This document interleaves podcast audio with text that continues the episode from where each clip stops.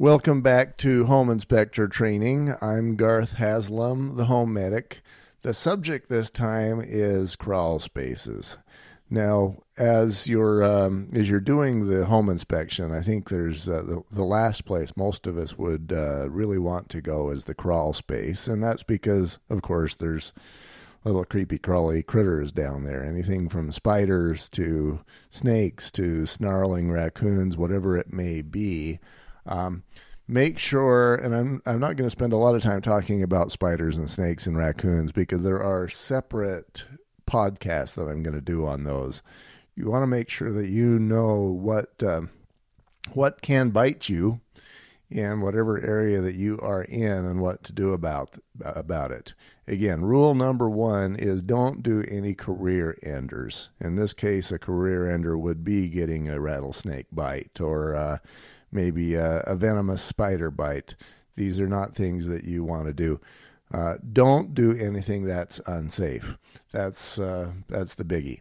So, as um, you know, a lot of us as we go about thinking about crawl spaces, uh, and there there was a show, Indiana Jones, where he, uh, of course, had a fear of fiber of spiders, and he had to go through this area where there were just tons of webs be aware as as you're going down into a crawl space that webs tell you something. So basically, the more wet the environment is, um, the the more you're going to see certain things. So, for example, wetness is going to cause mold. Mold is going to cause small bugs that feed on the mold. The small bugs are going to cause bigger bugs, all of which results in spiders, and that results in spider webs. So you can see a history of the of the of the space just based on the spider webs that are in the area. And it's unlikely that most homeowners are going to be routinely cleaning out spider webs. I mean, they might drop a drop a bug bomb in there, but uh, I personally have never seen where somebody has gone in before me to clean out the spider webs. Just nobody wants to do that. So you can get a very good idea of what the water history is in a space like a crawl space simply based on the number of, uh, of spider webs in there. Similarly, if you have a history of water entry through maybe a corner or one wall, you will see that because that area is where the spider webs are going to be. Use this as one of your important tools as you're going into a crawl space to determine what's going on in there. Um, another item in the safety category is that you can go to a place like Home Depot and you can get a, uh, a hazmat suit. Quite often, that's a good idea because if there are spiders that are uh, lurking around there trying to trying to get you, you can protect yourself pretty well, uh, except for your your hands and your face, just with one of those um, one of those body suits. You can get those quite often in the paint aisle, or um, there there are others that you can get. And again, that looks good to your to your clients that you actually have specialized equipment for crawl space entry. It has the other advantage that um, you can take you can get it dirty, you can take it off, and then you're not a mud ball going to your next inspection. So think about those sorts of things. But bottom line is, don't do anything that's unsafe. I need you. Your wife needs you. Your your your kid needs you. Your kids need you, and so on. So um, better to to gently explain to the client that uh, nobody needs to die today than do something that is unsafe. Similarly, um, also in the safety category, if the crawl space is six inches deep, you can't go in there. I mean, it's if you had, for example, an unpleasant encounter with a raccoon or a snake or what have you, if you don't have any room to maneuver, you are going to lose that battle with whatever critter is in there. You need to be able to move around. So if it's if it is six inches deep, you uh, you just ride it up and walk away and and um, recommend that they dig it out so that it is more inspectable. That is one of the rules of home inspections is, is that if something is uninspectable, it's not going to get inspected. Obvious as that may sound, sometimes a, uh, a green inspector is going to assume that that he still needs to get in and do things, and that is just not the case. Nobody expects you to die in exchange for a for a paycheck on a home inspection. Now, insulation. I want to talk about that as well. As you get into there, uh, you'll you should be seeing insulation on the walls and the ceiling. And again, much depends on what area of the country that you live in. Um, areas that, for example, Florida, you're going to require much less insulation, if any, or Southern California, maybe you live in San Diego. Uh, there's a lot less insulation that goes on there than in some of the colder climates. But you the crawl space is very much like an attic. It is exterior space. It is intended to protect the living space from the elements. And uh, yeah, it should not be considered to be living space. Uh, again, depending on on the design of the homes that you're looking at, but it's it's not living space. So as a result, you want the insulation on the ceiling of the crawl space, um, and that protects the uh, cold air or the super hot air on inside the the living or the crawl space um, from the uh, from the living space. So here's some some things to look for as you're looking at that insulation. If you have insulation on the walls that is great. It protects the um, again the crawl space, hot and cold air from from the elements. But if you've got it on the walls, it that can make a very good uh, resting place, a very good door or home for uh, critters. So, for example, if you got mice down in the crawl space and there's insulation, they're going to appreciate that home much. And I have seen hundreds of mice make a home out of the insulation in uh, basements and crawl spaces.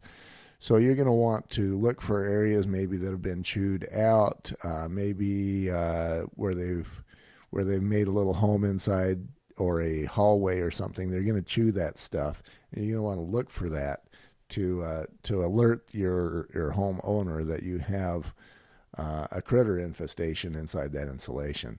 If you look at it and it looks like it's never been disturbed, there's no hallways or anything akin to that, then maybe you're okay. But just be aware that critters love that insulation. And similarly, if you're going in there and you're pushing the insulation around for whatever, just be aware there might be something on the other side that doesn't appreciate you doing that, and it might bite you. So, um, you know, maybe you're you're getting a snake loose or whatever. So do so carefully. On the ceiling, yes, we definitely need insulation on the ceiling.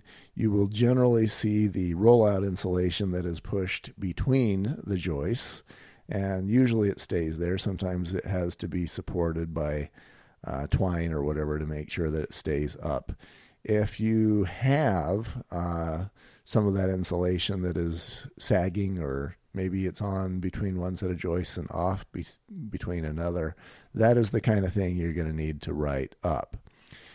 Now, another story that I have is I was uh, I was called out to one particular home where the older lady thought she had mold in her house, and she definitely had some years on her, but she was quite sure that she had mold, and so it was my job to determine, you know, where her mold was and tell her what to do about it.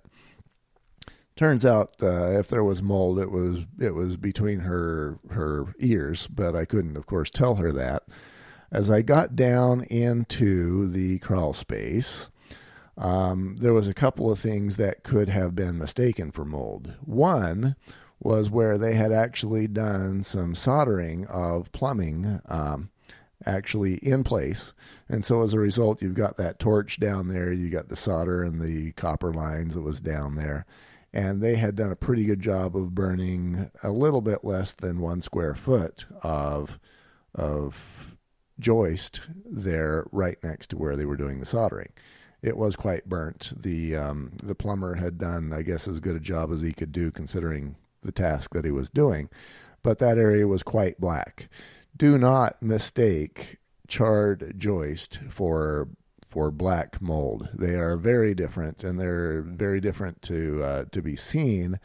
Uh, but there was another individual who saw that black char, and he told her that that was mold. Uh, either he was a complete idiot, or he was uh, trying to sell her on his mold services. One of the tr- one of the two is true, maybe both. Um, but don't be that complete idiot that just sees black and then immediately goes to, well, that's mold, because it might not be. Look at it closely, and um, and it doesn't take much of an eye to differentiate between char and mold. So, um, also in that crawl space, somebody had decided to uh, put some some straw down there and who knows for what reason that may have been there, but there was uh, maybe enough straw to fill a small office type garbage can. And of course, that straw, as it's just sitting on the soil, it's going to soak up a little bit of um, of water, and that straw is going to mold. So if you see that sort of thing, um, you'll want to just mention that in the report. It doesn't have to be a big deal, but if you've got straw down there or boxes or anything else that could mold that is sitting on or near uh, soil or that could just even get wet, then you're going to want to write that up because it's just, you know, the mold and critters are all looking for wet wood or something that used to be wet wood and, um, and boxes and straw qualify so if you've got those sorts of things in a crawl space, they pretty much you can guarantee that they are going to mold if they haven't already. So you're going to want to write that in. Insulation uh, is fiberglass and it does not mold because fiberglass never was wood. So uh, that's less of an issue. Now, sometimes the paper on the insulation can mold, and you want to take a look at that, but that, of course, will be a minor thing. And we're going to talk about mold more later. Um, I've got more to, that I want to talk about. I want to go to ventilation and water and mold issues and the sources and critters. And, you know, we touched on some of those, but I want to touch on them a little more. Um, inspection points that you're going to want to pay attention to as you get into a crawl space. We will do that in the next segment. More information, uh, as always, homemedicusa.com, or you can go to nachi.org and uh, as always, again, do me proud, serve people well, be honest, upfront, straightforward with them, and you will spend a lot less time marketing and a lot more time actually making money.